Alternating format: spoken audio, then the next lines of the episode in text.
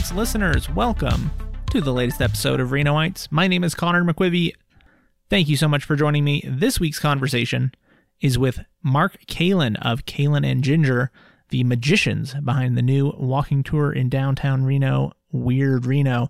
We had such a good conversation. I am so excited to bring this to you. We talked a little bit about Weird Reno, the tour itself, and a lot about magic, being a magician, all of the different projects that Mark has worked on. It was fascinating, really interesting, and I am so grateful that he took the time to tell me about his career and teach me a lot about the importance and meaning of magic. It was a great, great conversation. So thank you, Mark. Before we get to the interview, a couple things I need to remind you of. As always, please do me a favor if you enjoy the show and let people know about it. I'm still trying to get the word out. I have a lot of support so far, and I'm very grateful for everyone who listens to the show. The best thing you can do to help me out, if you would like to, is just let people know about the show. Share links on Facebook, put a post up, whatever you can do to let people know this podcast is out there. Also, if you have any feedback for me, feel free to send me an email, Connor, C O N O R, at renoites.com. And now, this week's guest, Mark Kalin welcome to the podcast. Thank you so much for coming on Renoites. To start, I think let's um, talk a little bit about Weird Reno. So you are Mark Kalin. You and your wife Ginger are magicians, and you have created this new thing in Reno called Weird Reno. It's a walking tour downtown. So to start, can you just tell me a little bit about what Weird Reno is and and, and how it started? Uh, yeah, absolutely. Well, first of all, it's a hard thing to compartmentalize because I don't really know of uh, anything out there that exists like Weird Reno because it's really a interesting and weird combination of things. It's certainly a walking tour, but not like any other walking tour that I've ever experienced. It's a mixture of some weird history of Reno. Reno's got a really interesting history and background, a colorful characters. Uh, we still have colorful characters in Reno, but it's also, we mix that with magic. I mean, our background is in magic. I started magic when I was nine, which is about 200 years ago. Everything I do has magic in it. Lots of humor, lots of audience participation. We start, our host property is the Renaissance Hotel, which, if people have not been there, is just a fantastic property. Really supports the local arts and the local businesses. It's its own sort of fascinating property and uh, that it was my number one choice of where I wanted to make our uh, central location. So everybody meets up there. We experience a little magic, an intriguing little setup. There's a time capsule, a variety of things. There's a little interactive magic. And then we set out on the streets to experience some of the more interesting locations. I find that a lot of people have not really been downtown very much. So places like the post office, now 50 South, just an astounding building that we go into, a sense of history built in the 30s. The courthouse, the story of Roy Frisch, who was a, uh, a federal witness for the government in the 30s, and he vanished right in the midst of what we know now as Wingfield Park. Uh, so it's meant to be light and fun. And uh, anybody that's been on the tour will probably be able to tell you that we draw people in with the name Weird Reno, and certainly there's lots of weird stuff, but really it's a love letter to Reno. If you live here, you know what a gem it is, and it gives us a chance to put a spotlight on that. Yeah, it's great. I really like that there is this option for a walking tour downtown Reno for people who are visiting who don't really know what to do in Reno. I think it's obviously a little different now in the last year or so with COVID. There's been, you know, changes to the amount of visitor traffic to Reno. But I've always felt like when people are here for work or a convention or something and they don't know anything about Reno, we didn't really have a, oh, here's this thing where you can yeah. walk around downtown and you can get a feel for what the city is and you can learn some of the history. There are other tours. I was used to be a tour guide for Reno food tours, which is okay. also a walking tour, but it's a different experience because you're going into the restaurants and it's very focused on those local businesses. There's still some of the history and some of the architecture, but it's a it's a different experience than this larger group kind of fun and magic the character of the tours are different and i always thought there needs to be something that's in this like 20 something dollar price range that you can bring your family with that only takes an hour hour and a half yep that lets people see a lot of downtown so when i heard about weird reno i was like oh my gosh here's that thing that i was hoping would be in Reno. Plus, it's full of like magic tricks and Yeah. you're putting your own spin on it, which I think is really great. How did you decide what the the balance would be between how much magic and what places you go to and how much history and and all of that? How did you how did you put it together? I can tell you that we're still learning. I mean, it's an ever evolving project. We've, we're now four weeks in. We've done a bunch of tours. We had a preview week. And you know, you know right away. People let you know right away what they enjoy. So we're still in that process. And also, what's out there, what we've put out there, I'm very proud of, but I've got a billion ideas. And that's sort of our nature. It's like you just keep polishing something, you keep, you let people sort of uh, respond. We're adding stuff all the time, we're trying stuff out. But the way it came about is kind of interesting because, first of all, I would have to agree with you. I thought the idea of a walking tour like this was always a good idea. The first time we set out to actually do this was in 2008. Oh wow. We used to have a theater downtown called Magic Underground at the Pioneer Center. And it was a, uh, a theater of magic and illusion hidden underground and sort of connected me to the community. I, at the time, I was president of the Riverwalk Merchants Association. So I was looking for an, any ways to once again sort of expand out of our theater and put the spotlight on Reno. And I happened to have a friend from England for 30 years. He's done a thing called the Bizarre Bath. Anybody that's been to Bath, England, will tell you they've done the Bizarre Bath, which was the inspiration for this. His name is Noel Britton, and he does sort of a comedy walking tour, a little bit of magic. But Bath, England is quite a different city. Uh, but I always thought it was a good idea. So we started in 2008, but then the economy took a little twist. We ended up closing Magic Underground. Certainly didn't follow through with the walking tour, but that little seed had been planted. And I continued to think about it. We're project people by nature. I mean, I'm not happy unless I've got five projects going. Yeah. So I've thought about it over the years and over the years. And then, of course, this past year, in case any of your listeners haven't heard about it, there was a thing called the pandemic. Uh, magically appeared. Ginger and I uh, have been, for the most part, of the last five to 10 years, traveling worldwide, connected with a show called The Illusionists, which has been on Broadway, both working as performers, but also behind the scenes, creating magic and creating illusions for the show. We had two years of contracts that magically ended in a day. Mm. But the plus of it is after sitting around for cleaning the garage 14 times, as we all did, and we started to feel disconnected and a little isolated. And uh, the the idea was, gosh, other people must be feeling the same way. And how can we bring magic? And how can we connect the community and connect ourselves with our family and friends in a way that's COVID compliant and that will exist in this new normal? And that was where the idea for a walking tour came from.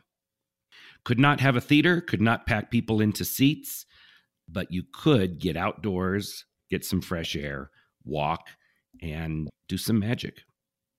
So you mentioned Ginger, your wife. You work with your wife um, for your entire career on all this magic stuff. Pretty much. How does that work? Is that helpful for you on the tour to have a partner that you have you've worked with forever? Does that make a real difference? You think working as a as a team instead of just as an individual on something like Weird Reno? It's been core to our career and to our lives. I mean, I had been in magic. I started magic when I was nine, did magic for a number of years. In fact, for most of the 80s, while Ginger was just growing up, I was on the Las Vegas Strip with tigers and leopards and all kinds of flashy spandex outfits. But Ginger and I met in 1990, and she also was just an amazing performer, a really creative person. It was sort of a magical coming together. It wasn't long before we were married, and it wasn't long before all of our projects were sort of uh, uh, partnerships. And we really are a yin and a yang. We are two completely different people. She handles a lot of the coordination, the money, the business. I handle the creative. In our home here, we have uh, basically two offices in our home. And there's a plaque on her office that says saving, and there's a plaque on my office that says spending.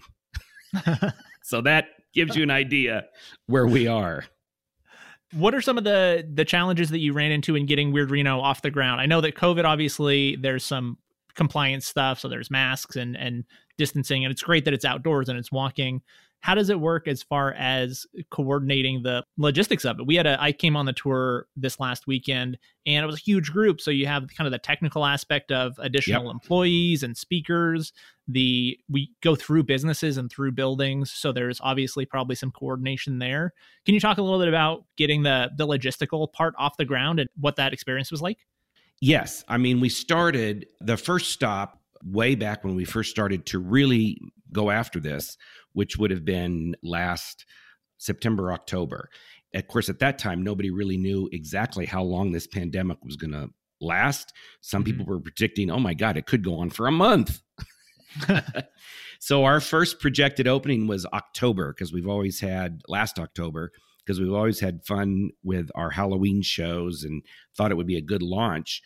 So we started in earnest. Our first stop was the city to just what what are we going to need for permits and special events? Are we going to uh, are we going to get a lot of walls put in our way? And quite the opposite. They were so inviting and so helpful and so encouraging that if you can do this and do it safely and do a way that, do it in a way that falls within the uh, governor's guidelines, we'll do anything we can to help you make this happen. And that's my experience with Reno for the last 20 plus years that we've been here with first a big casino show called Carnival of Wonders, and then our own theater underground. One of the pluses for a business in Reno is they have a, well, why not attitude. And you don't get that everywhere. Yeah, I think that's part of the character of Nevada in general and Reno as well is this kind of wild west like we can make it happen we're innovative. I think that's kind of built into the character of of our city. So I'm glad to hear that that extends to the business of uh, of everything that you've done so far here. Well, I do remember, and uh, I guess I'll leave them nameless. It's a name you would recommend because they're in uh, local government here. But I mean, right at the beginning, I said, "So, you know, who do we have to ask permission to do this?" And their uh, comment was, "Why do you have to ask permission? Just do it." You know, you'll find out.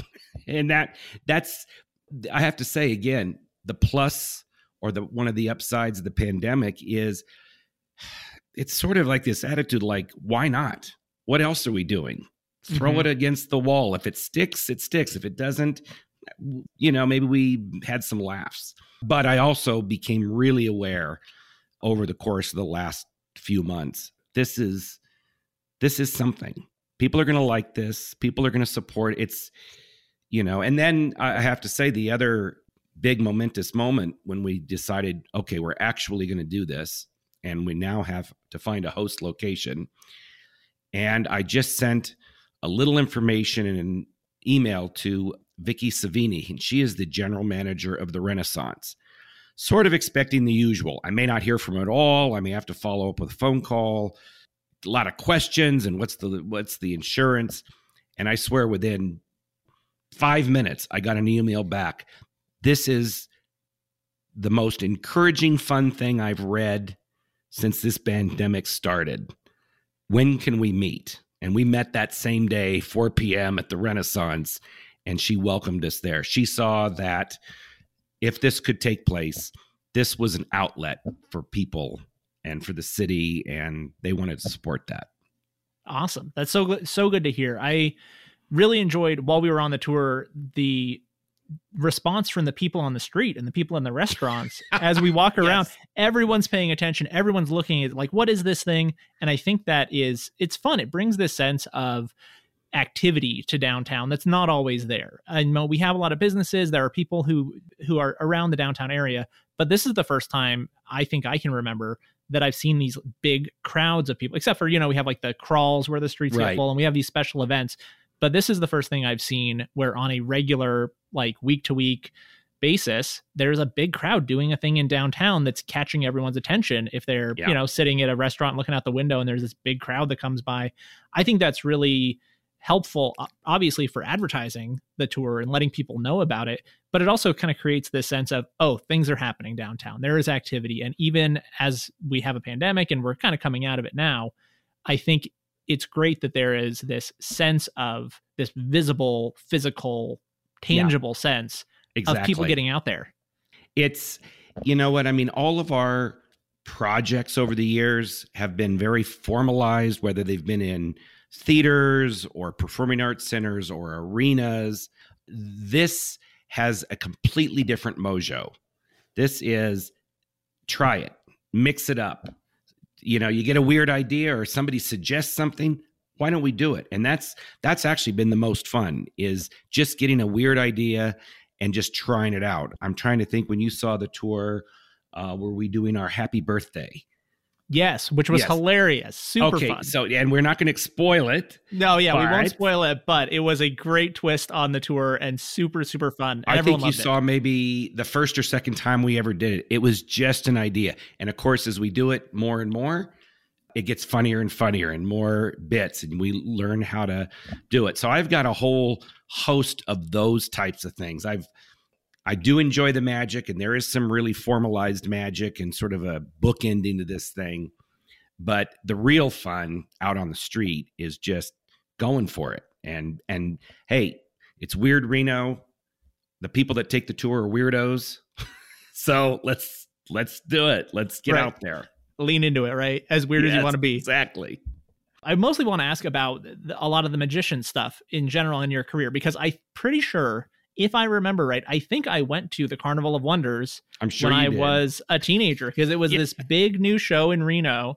Yeah. And I really liked magic as a kid. I'm not I don't follow magic as much anymore. I think a lot of people kind of grow out of magic. Magic tends to right. be for uh, not for kids, but I think kids are just captivated by the the wonder of it, and they're just in awe. Of like, how did that happen? And I think as we grow up, we sometimes lose that sense of awe and wonder a little bit. But when I was a kid, I loved magic. I remember I went and saw Siegfried and Roy for it was probably my 10th or 11th birthday. My mom actually took me down to Vegas and I saw Siegfried and Roy and I was blown away as you know a young kid just being like wow it's not just how did they do that but just the the staging and the the largeness of it all yep was so cool and then when you opened Carnival of Wonders in Reno, it was really neat to be like, oh, wow, we have a big magic stage show in Reno too. So my mom took me to see it there. Can you tell me a little bit about Carnival of Wonders and sure. how that started and what the what the experience was like having a show on the the big stage there?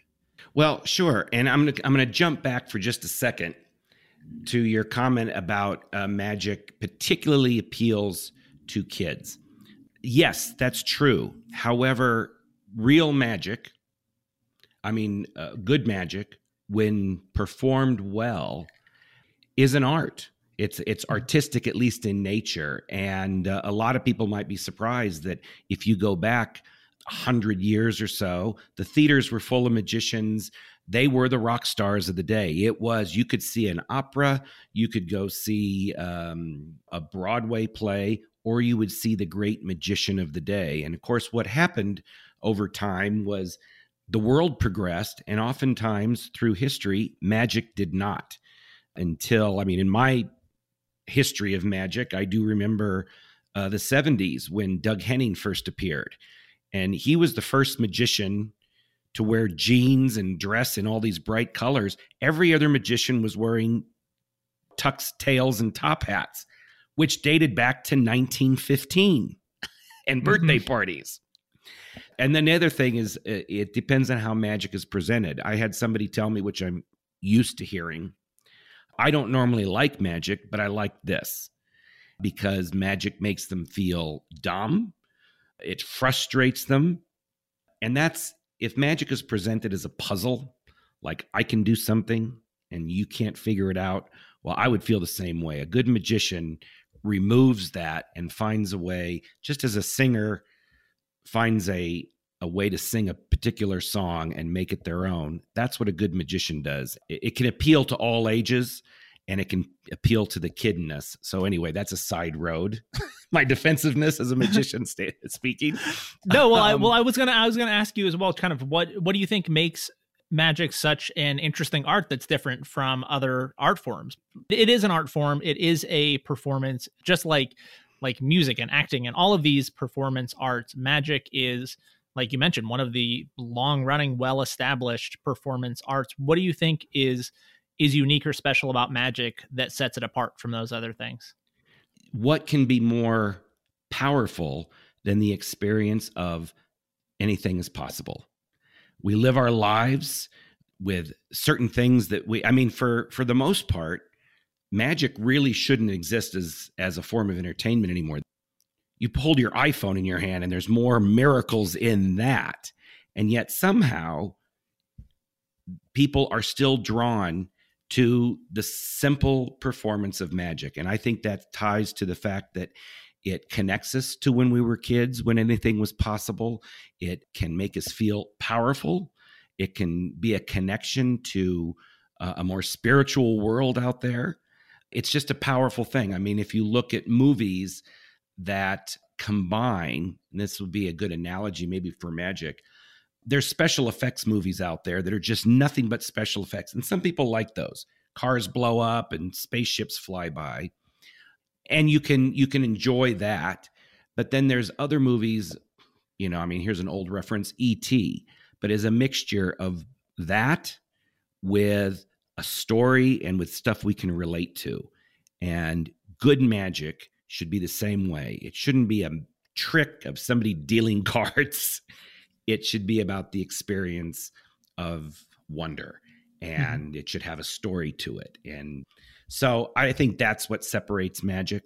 Sorry, I cut you off about the Carnival of Wonder. So how did you bring oh, that? Yeah, no, to, you didn't. Uh, I, I cut myself off. so so yeah, how did you bring that to Reno, and what was the experience with the big show in Reno?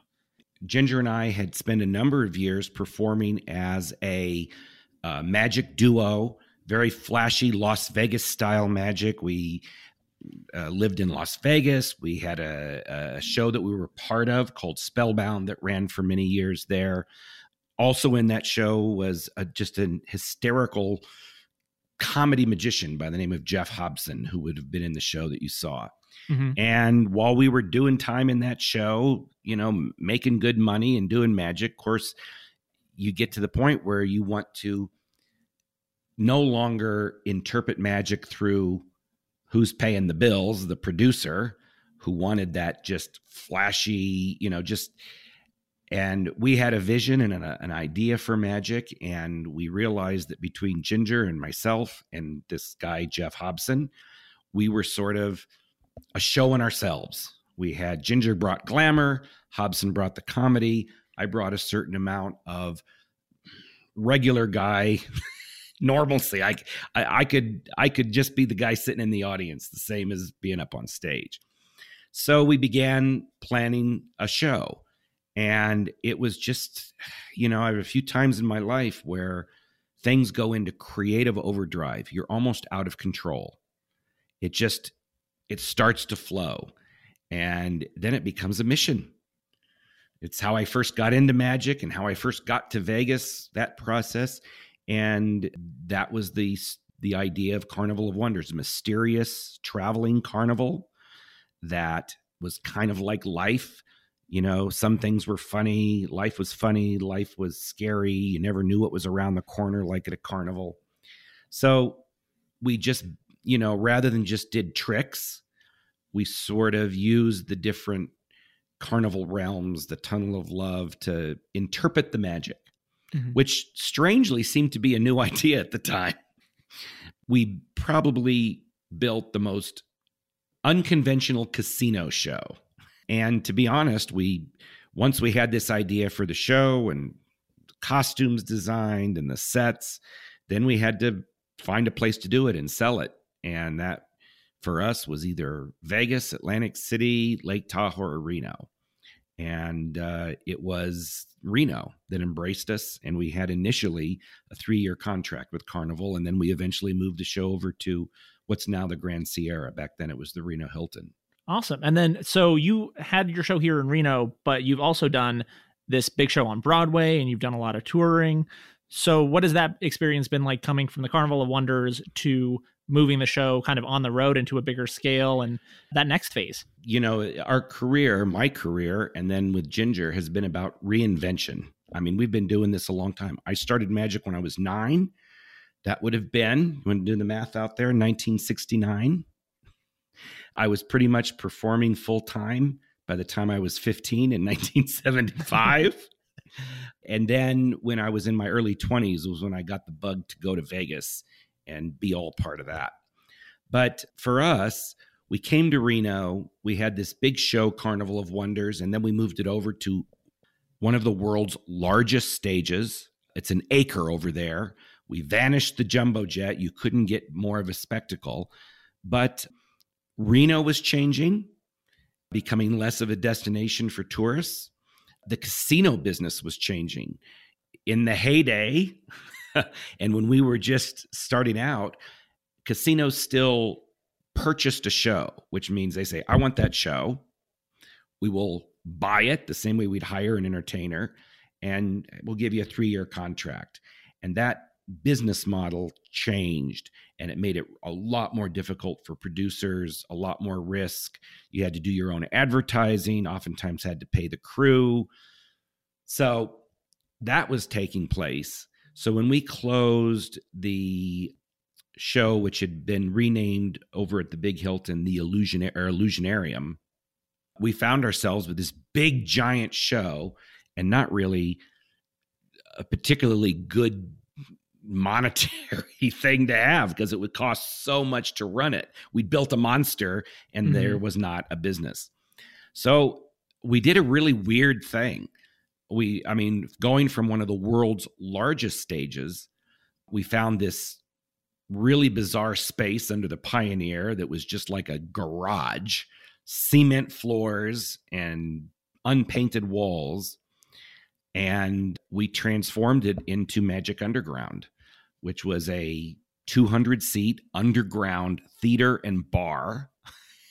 that was in 2003 and ran that for five years, doing shows, doing Halloween shows, Christmas shows, bringing in guest performers, and just kind of having, if you're a magician, that's your wet dream. There's your own private little theater underground where you can experiment with magic.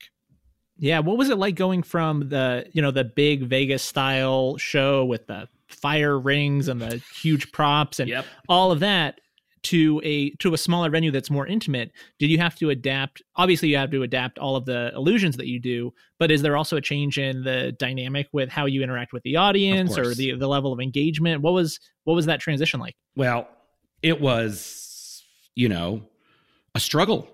It was new.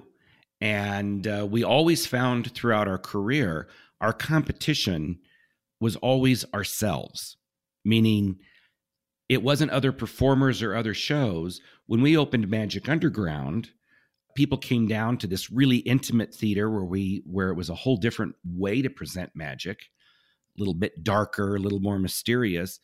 And of course, we were competing with people who had seen us at this giant theater with a jumbo jet. And where's that jet? Well, it doesn't fit on this stage. yeah, it was an adjustment, but as anything, it was a learning experience. We grew as performers. I'm a firm believer that anybody creatively, you have to go outside your comfort level. If you're comfortable and you feel safe, then you're not you're not pushing yourself enough. So, we went from big production shows to an intimate theater of magic and illusion. And then you eventually went back to the big theater performances, right? Yeah, we we were actually quite worried because in 2008 there was a great change in the economy as everybody knows we could see that people were no longer booking in advance for our tickets they were sort of cash out of hand also we realized we built this great little establishment but we were also subject to it we couldn't leave it. We tried to leave it for a few months and put somebody else as performers and managers. And it was not a disaster, but it was disappointing to our customers mm. and to the people that had put their trust in us over the years. And we had things we wanted to do. So in 2008, we sort of tied that up with a little ribbon and closed Magic Underground.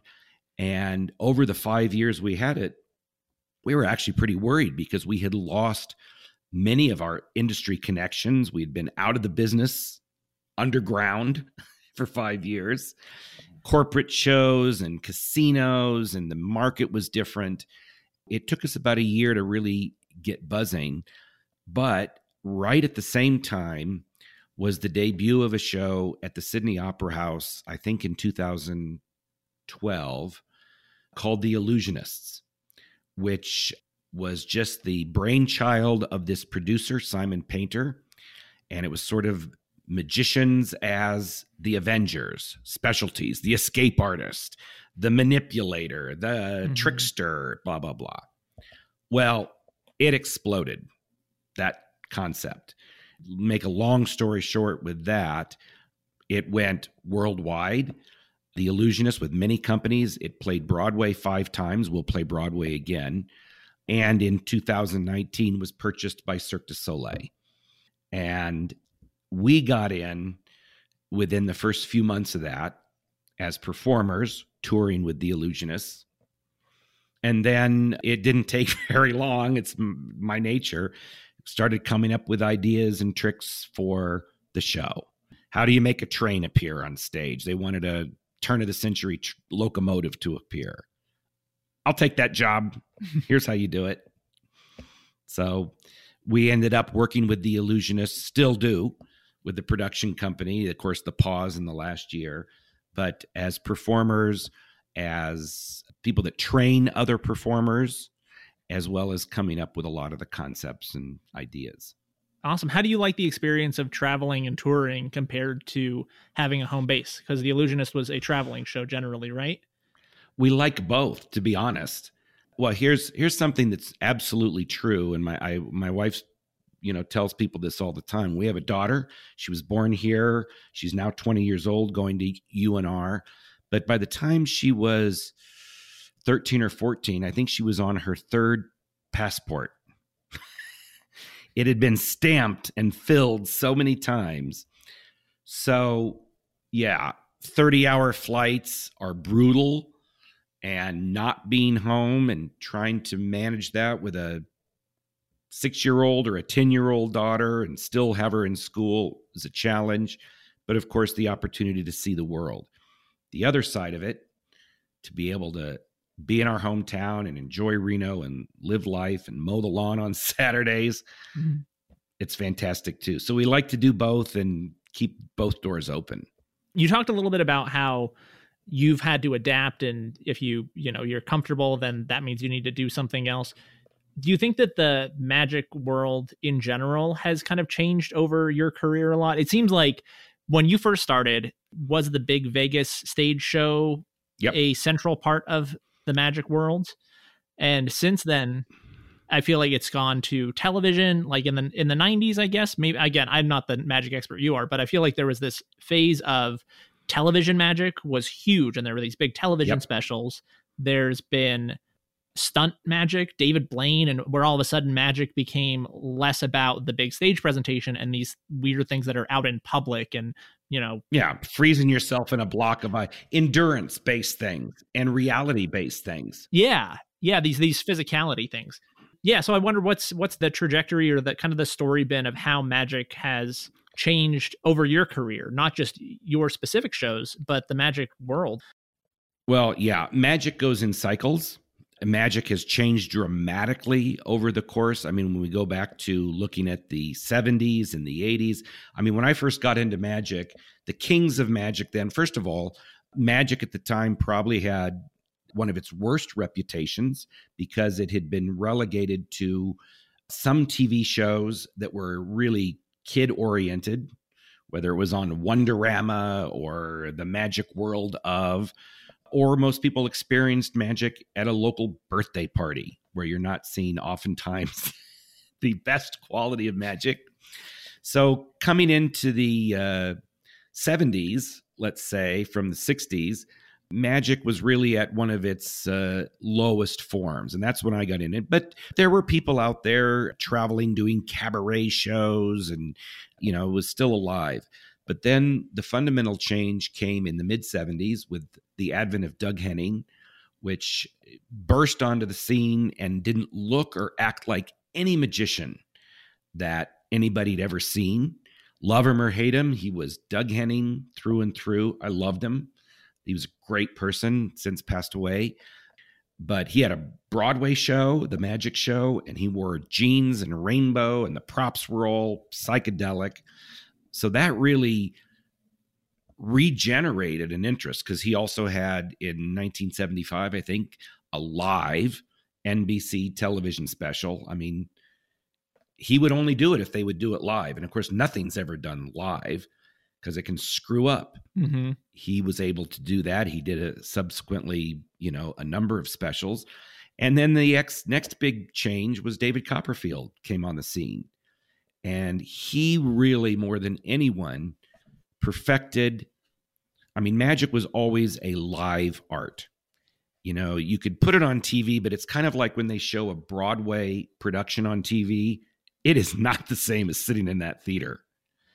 It just feels static.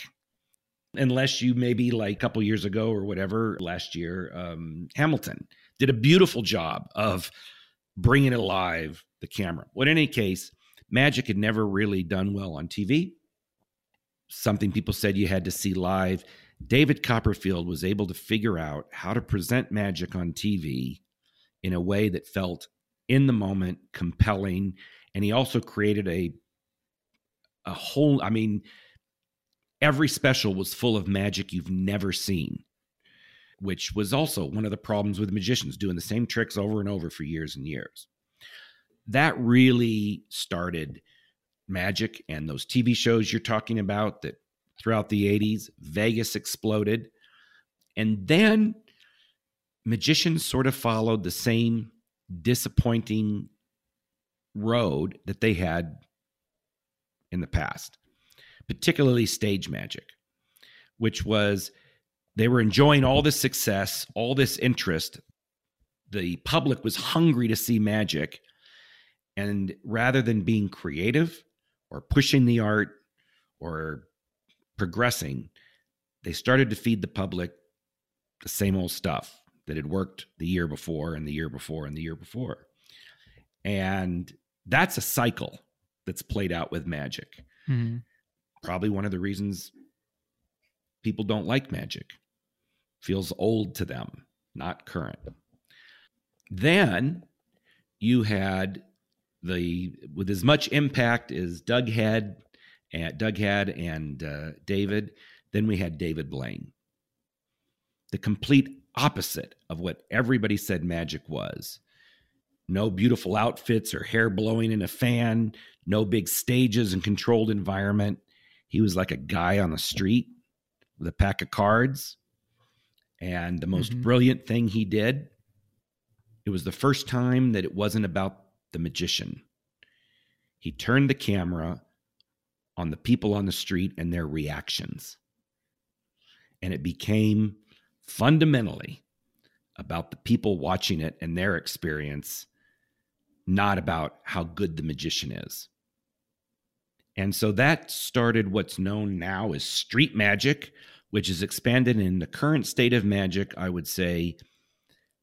When it comes to close up magic, and a lot of people may or may not know this because it's not out on TV a lot, but tons of innovation in close up magic and street magic and stuff stage magic is still lagging.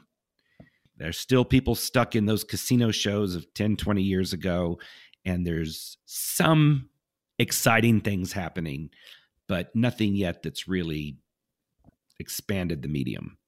Have you found it interesting and challenging to t- try to create new magic acts and, and be part of that innovation? Is that something yeah. that drives you or something that you're interested in that that makes you keep on doing what you're doing is is making something new? It's it's a occupational hazard. I can't do what's safe. It's not fun. I love magic. I've done it my whole life. I'm only interested in what is a challenge and could go horribly wrong i mean considering that ginger and i have made our career out of being on stage with proper lighting makeup controlled environment, big props, to go out on the street where almost anything can mess with that traffic, street people, uh, weather.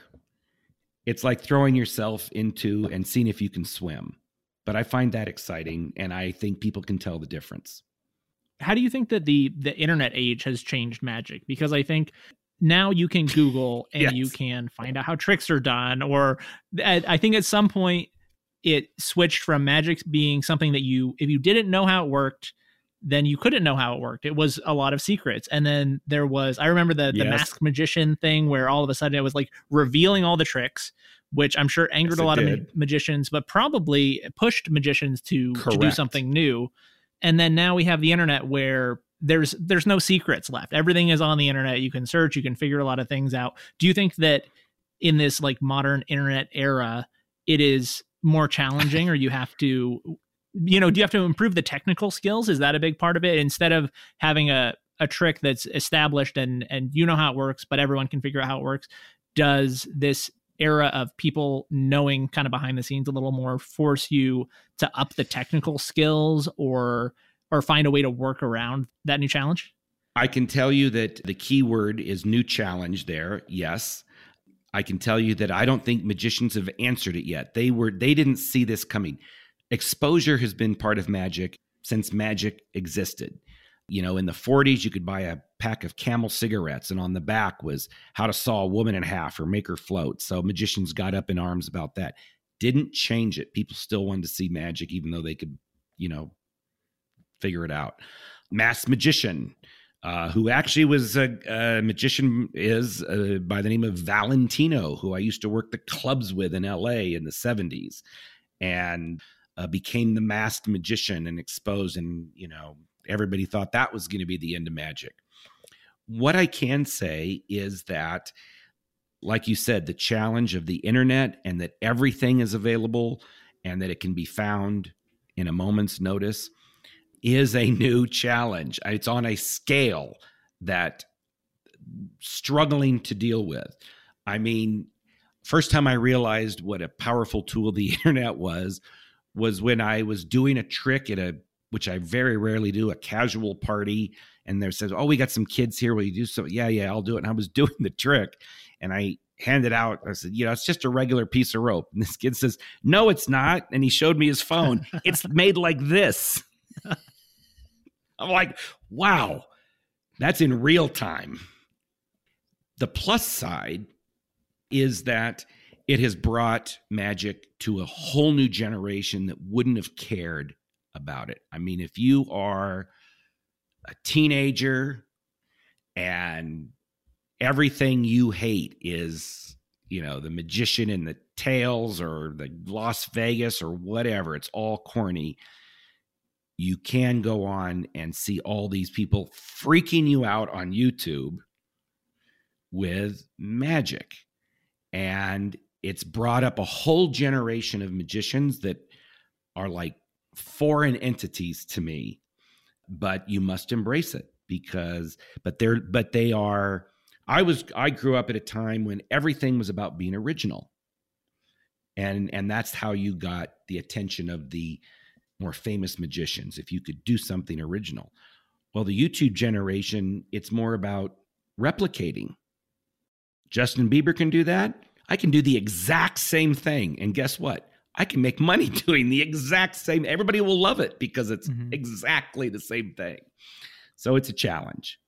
Yeah. Is there just a attempt for people to replicate but put but do it better is that kind of yeah. maybe where magic is, is is people are doing the same things but they want to do it with their own spin or in a better way or more technically proficient is there a focus on on the technical skills now that a lot of the secrets are out oh yeah there in fact there's subgenres. There are some amazing performers out there that have own, don't care about the tricks but they care about the technique with the cards like fanning and rifling and they put it to music and they do a it's like an art. It's like a, a performance art. Here's something though that still gives me some comfort as magic is weathering these ups and downs in the internet I grew up in Southern California, so the experience my whole life of Disneyland was always magical. And of course, it remains that way as an adult. Somehow you walk through those gates and it's an indefinable something, and you get excited. Well, we've all seen the TV shows that shows the animatronics and the tunnels underneath, and we can see exactly how it is all made. Mm-hmm. And yet, when we walk through those gates, something takes over and we forget about that. And I think on some level, and I talked about that holding a iPhone that's more amazing than any magic trick, something happens with people and exposure, seeing how it's done, does not necessarily change the experience of magic or mm-hmm. wonder. What do you see as the future of magic? So obviously there's I'll be dead. There's all these new new technologies, new tricks. Like you mentioned, it's kind of shifted from these these big stage shows to the audience being a big part of magic performance now. So who knows? Where do you think is uh, what's happening in the future? That's a really I you know I don't know, and I I'm not the one to tell you. I'm I can answer almost anything about magic for the last fifty years, but I would say if I did know, then that would be uh, bad on magic. Uh, you need to ask somebody that's 14 years old, just starting in magic now, and see what they do with it. Here's what I can tell you a couple things. There's some amazing people doing amazing stuff out there. Uh, one gentleman I just fully respect is a guy by the name of Derek DelGaudio. Um, he had a show on Broadway called In and of Itself, which I believe is still playing on on Hulu and it transforms it's not a magic show it's a show of stories it presents magic in a in a way. The his director and co-writing partner is Frank Oz so i guess you'd expect good mm-hmm. stuff but they're pushing the art forward. And here's another really dumb thing that should have been a long time ago. Uh, and we're fine it's finally starting to change but females in magic.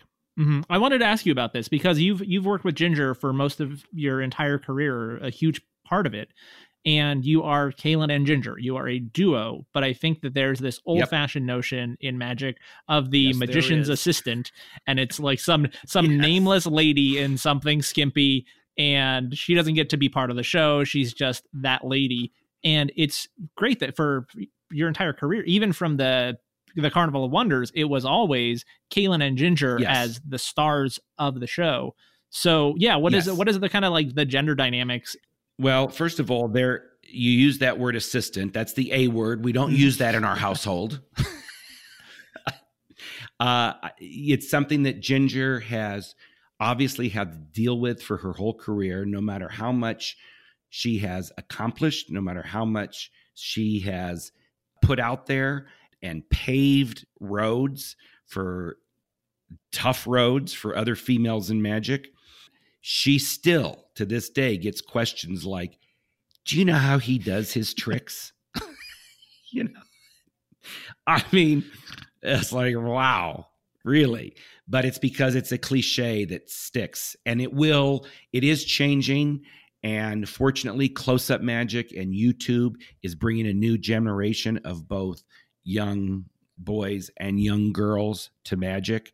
I think it's a, a throne that will be the next one in magic. The next David Blaine, Criss Angel, Siegfried and Roy will undoubtedly be a woman. And the other interesting thing from somebody that loves the history of magic, and we talk about the history on the tour, go back to those the what they call the heyday or the golden age of magic 1910, uh, 1920, some of the top highest paid magicians of the time were women. We were there. They were the tops of vaudeville. And yet something changed either in magic or society that cut that that progress. Hmm. But do you think that it's it's turning around again now and there's more inclusiveness and yeah. That's encouraging to hear. I'm I'm glad to hear that part of it that magic is kind of growing with the times and with society. I think, like you mentioned, there's it sounds like there's a tendency in the magic world to be a little bit lagging behind the rest of the culture, yep. but it sounds like there's progress being made So that's good to hear.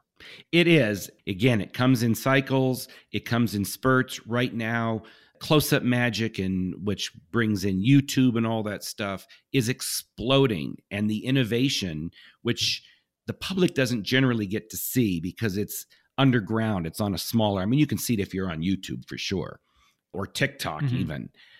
But it hasn't really exploded on the grand scale for like TV shows and stuff. Although I have to say the illusionist is sort of eh, that appeals to a wide crowd. Again, it's it's an image of the magician that's different than what people grew up with and it is attractive to 17 and 18 year olds and you know so fingers crossed magicians will not disappoint the public and will continue to innovate mm-hmm. and it sounds like with the illusionist too having the the whole team of different types of magicians opens a lot of doors for different types of acts for different types of people, right? Yep. Well, you're talking about you just cannot deny it. The attention span of the average person, we live in a different world. TikTok and uh, shows like America's Got Talent, you don't want to sit there and watch one magician perform for 35 minutes. Mm-hmm. So the illusionist by having seven or eight amazing magicians could keep it moving. Boom boom boom. No segment more than three four or five minutes. That's because the creator of the illusionist was a young person himself and for the most part didn't like magic. So he created a magic show for him. Mm. keep it moving keep it fast keep it amazing and uh, don't make it longer than two minutes because otherwise I don't care.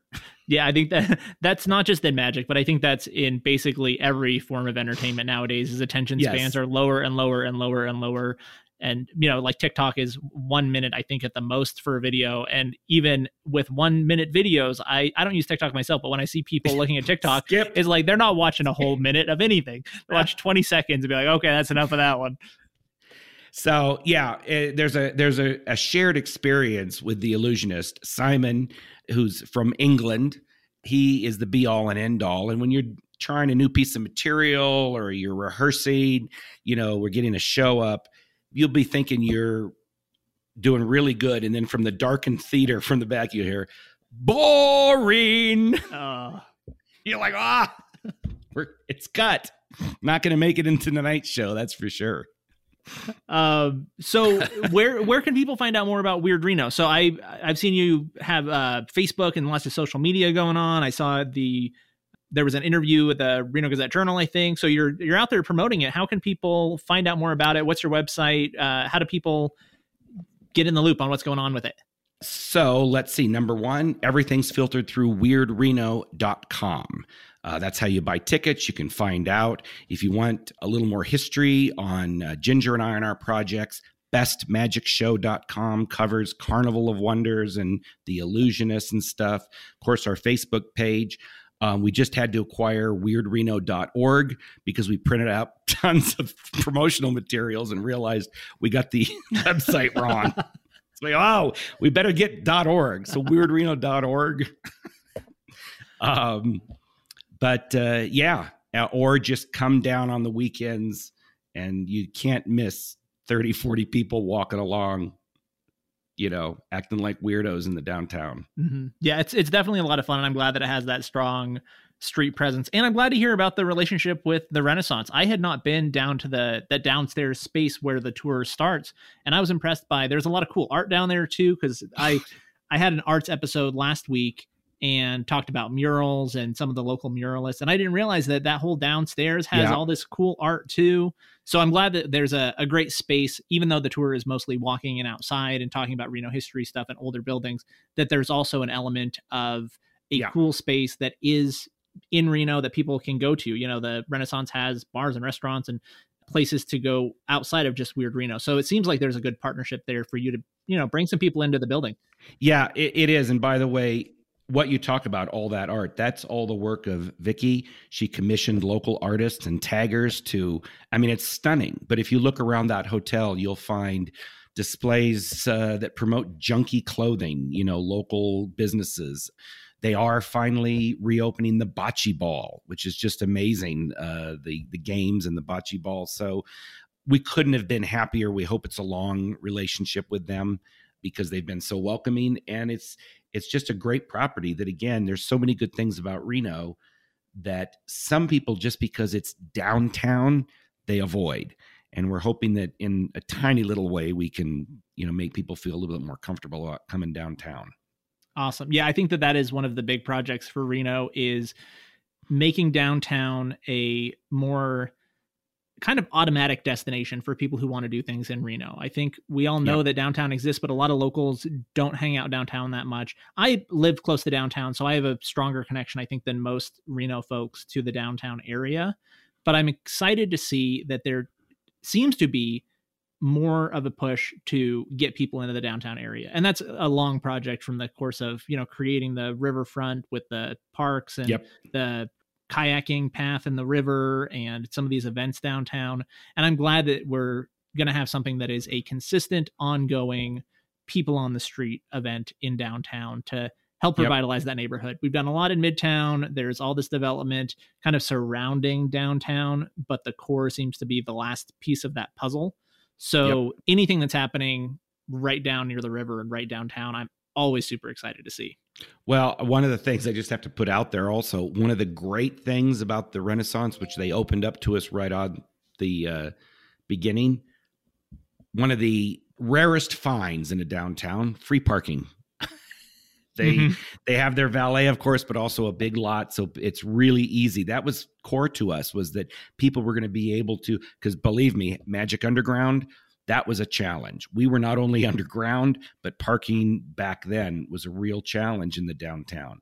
So it makes it really easy. You can come there, you can park, you can come in, you can have a drink, have coffee, have dinner after, and uh, get out and get healthy on on the way. Hopefully. Awesome. Well, thank you so much for coming on the podcast and telling me about Weird Reno and a lot of stuff about magic. Like I said, that was mostly what I wanted to ask you about was the magic industry and your magic career because I think it's such a cool and unique career path that the there's not that many major working magicians there's not room for it i guess. You know there's only so many shows there's only so many venues. So being able to make a career out of something that you love and care about with magic and then yep. take that experience and adapt it into something that is perfect for the city of Reno and that is helping drive traffic and business to uh, neighborhoods that need it to give families an option and people who are visiting an option of a way to learn about Reno and see what's going on here. I think those are all super valuable and it's really cool that you get to take your career of magic and turn it into something like Weird Reno. It's it's rad. Thank you. I uh, so appreciate the support and I appreciate you helping us spread the word. Yeah, yeah. I think that as a person trying to get the word out about stuff myself, you know, this is a brand new podcast. I really appreciate the um I don't know, the collaboration that comes between people in a town this size who are doing things that they want to promote.